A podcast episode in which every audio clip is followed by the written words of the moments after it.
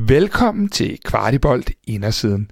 Indersiden er Kvartibolds faste format, hvor vi kommer lidt tættere på det FC Københavnske univers. I dag tog vi en tur på Tieren for at tale med vores unge newzealandske midtbanemotor, Markus Damenic. Hør ham fortælle sin historie til Kvartibolt. Dette format er sponsoreret af vores medlemmer, og uden jer vil vi ikke kunne lave denne type udsendelser. Vi er lige nu 335 medlemmer, og vi har virkelig brug for flere af jer. Så jeg smider lige et link i teksten under podcasten, og håber, at I har lyst til at blive en del af Kvartibolt. Tak. Marco, Hi. just to warm you up, I have prepared five uh, quick questions. Yeah. Uh, some of the questions are with a touch of your home country. Yeah. Uh, I know you love music. Uh, biggest band ever? UB40. UB40? Yeah, I'm an old school man. I like I like what my, my dad listened to when he would drop me off to school and everything. So it was UB40. UB40. Yeah. Okay. I'm, I'm a little bit surprised, but yeah. okay. Uh, Tim Tams or Hokey Pokey ice cream? Oh, that's a good one. I'm not a fan of ice cream, but I love a good Tim Tam. Yeah, Tim Tams. Tim Tams. Okay. Yeah. Winston Reid or Ryan Nelsen? Oh. I never had the luxury of playing with Ryan Nelsen, so I'll have to pick Winnie Winston. Uh, open face sandwich in Danish we called it uh, smørbrød or New Zealand meat pie. You know, I think I'll have to go a more healthy version, so I'll go with the the smørbrød. Okay, uh, Christmas at summertime or wintertime? Oh, my whole childhood has been in the summer, so I'd have to say summer. Yeah. You have to tell us a little bit about about uh, Tim Tams or Hokey Pokey. What what is that? You know, uh, Tim Tams, there's a lot of flavours. It's a chocolate biscuit. Um, my favourite's caramel, um, but they have all sorts of, of, of, options. I always grab a few um, on my way home when I go visit. Mum packs a few packs in my bag, so I have a um, yeah caramel, and then Hokey Pokey is like a caramel sort of uh, little chunks of caramel in a vanilla ice cream. It's not anything special, but Tim Tams for sure goes out the gate. Okay, Marko, uh, please tell us a little bit uh, what's like growing up in New Zealand. Yeah, it's a really good life. It's it's very similar to, to Denmark in many ways, which is why I found the transition when I first came very easy. The people are quite similar and down to earth, and you know, that I think there's a big cultural difference. I mean, and when I grew up in school, I was brought up with the Maori culture, so there was the haka, as many people know. Um, so they would implement the haka into our school regimes, and we'd have to learn it um, as a young kid. So a lot of a lot of difference, but also similarities. What separates Denmark the most from uh, New Zealand? Um, obviously, the language for first. Um, I can hear that now. Yeah. um, but also, I'd say the weather. Uh, the winter isn't as uh, as brutal as it is in Denmark. Um, but yeah, I would have to say the cultural um, the cultural is, is a big difference. Yeah. In relation to football, uh, how's the work with the talents in New Zealand uh, compared to, for example, FC Copenhagen? I would have to be honest, FCK is miles, miles ahead of, of anywhere I've ever been for sure. Um, the talent department in particular. Um, I was lucky enough to be to be brought up with one one special coach who, who actually brought up more than ten of us into into the top five leagues in, in Europe. So um, where he did really well, and I think I enjoyed my time there. I was there for, for a good 12 years with him, and, and he developed me really well. But there is a, a major difference in, in Europe and New Zealand for sure. What brought your attention uh, towards Europe? Towards Europe yeah. when I came? Yeah it was always a dream of mine when anyone from New Zealand or Oceania, in fact, wants to come to Europe. That's that's the, the childhood dream.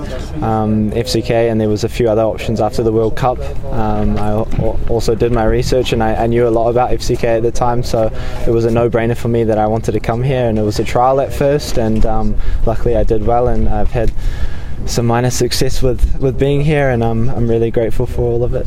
Yes, because you could uh, choose between several clubs uh, when you were going to play abroad. Uh, what made you choose Copenhagen, especially?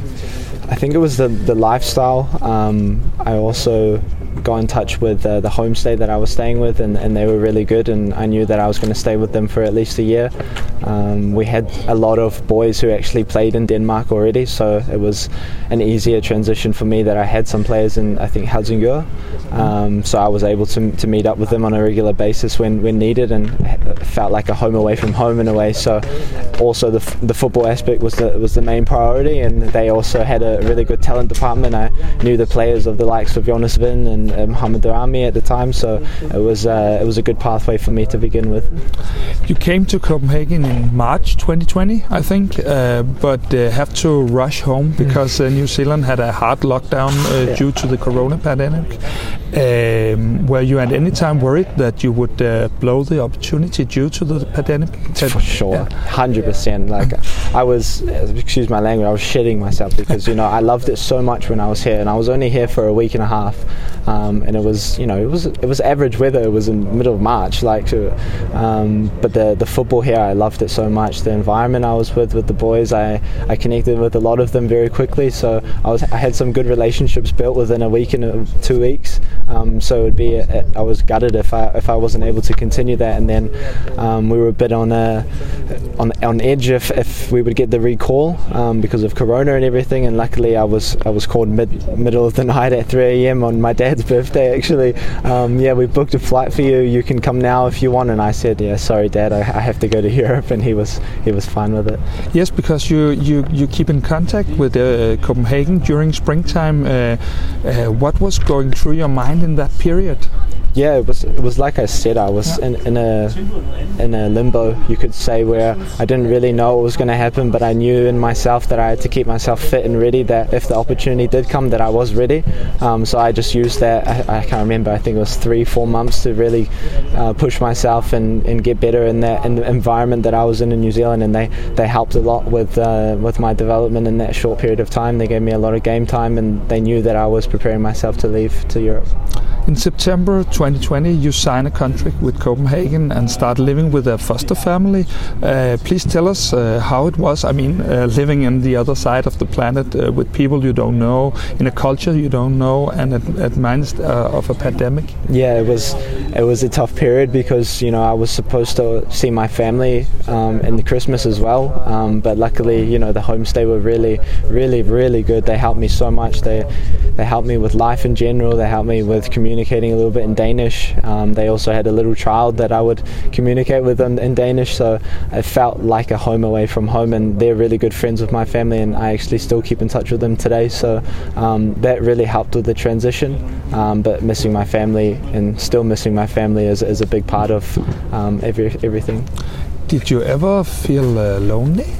Yeah, for sure. Like there, I think that is the life of a football player. I, think people don't really understand how it actually is to be a football player because there are a lot of ups and downs, and not only just football, but outside of football is is the main thing that you have to keep your head screwed on with.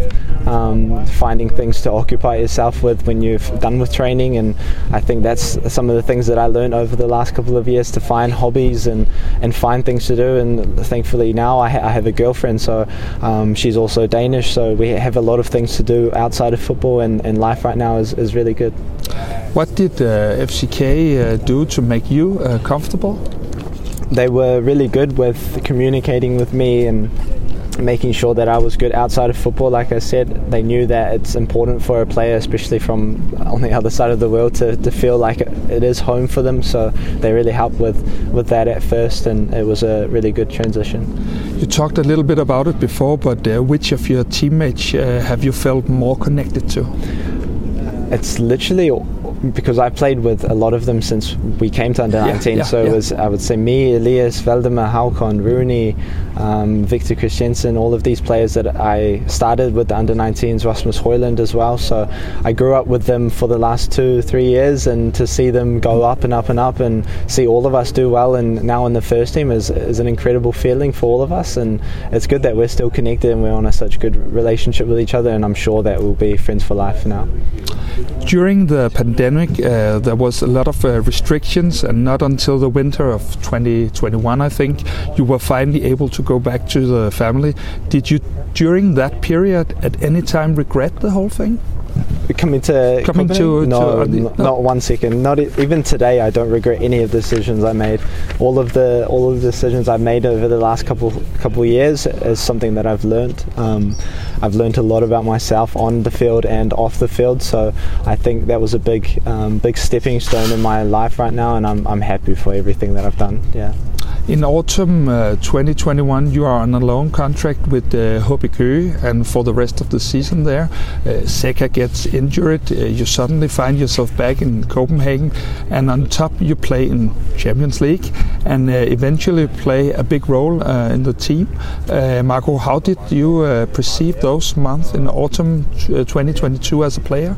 It was it, it was a tough period for all of us. I think there was we were dealing with a lot of injuries and everything, so um, it did feel like I had come from almost nothing in, in a role in the club to, to something and a big role actually. So um, it was a nice feeling because it's been a dream since I came here that I wanted to eventually move up to the first team and then be a regular starter, and which which would which was what happened. So um, all of it was a, it was an incredible experience, and I'm, I'm really happy for all of that. Um, I'm gutted for the people who were injured, but it obviously these small moments help um, with someone like me get into a position where I'm able to, to prove myself.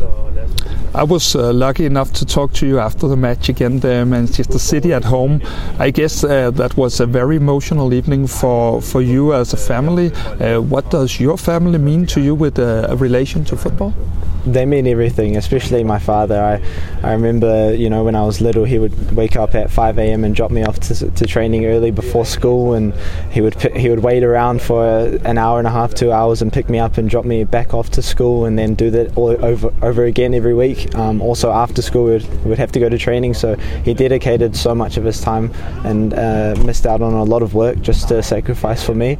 Um, and we still, you know, I know that he he loves putting his two cents in my my in my football still. So I ask him, you know, Dad, what could I do better? And, and he loves it. So I still ask him about that, and I think I will continue that. And hopefully, you know, one day when they move to Europe, he'll have an even bigger role in, in my career and um, help me take more steps in, in the right direction. And that night was very special because uh, I know your father's a Manchester City yeah. fan, or so that must have been very special for you. Yeah, exactly. You know, he didn't he didn't know what shirt to wear, but nah, he, he obviously wore FC Copenhagen shirt. But um, yeah, it was a special moment for him. He, he never watched Man City, and he, he loved watching them over the years, and I know he did. So to be able to give them that opportunity and fly them over and have them watch the game, and also with my coach that I grew up with, and, and my sister and my mum and my girlfriend all together, it was a bloody special uh, memory for me.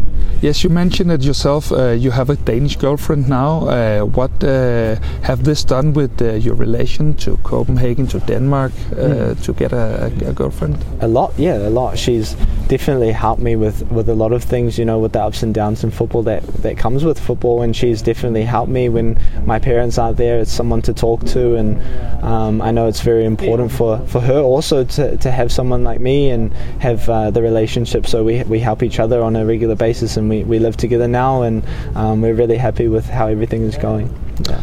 But Marko, soon uh, you are off to uh, Red Star Belgrade. Yeah. Um, what were your main uh, reasons for signing the contract?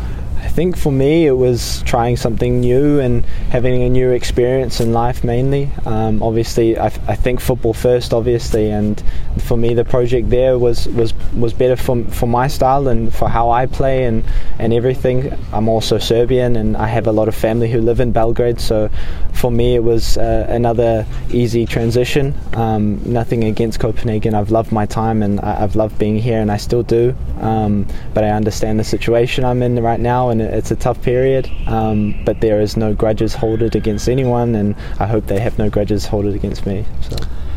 Please tell us uh, what are your best memories you will take with you from Copenhagen? I mean, both off and on the pitch. I think for me, the the first memory I remember was starting. Uh, I think it was my first game for the under 19s was in a cup final against Nordsjælland, and I scored and we and we won the whole final. So that was definitely one memory uh, to, to, forever cherish, and I still have the match ball from that.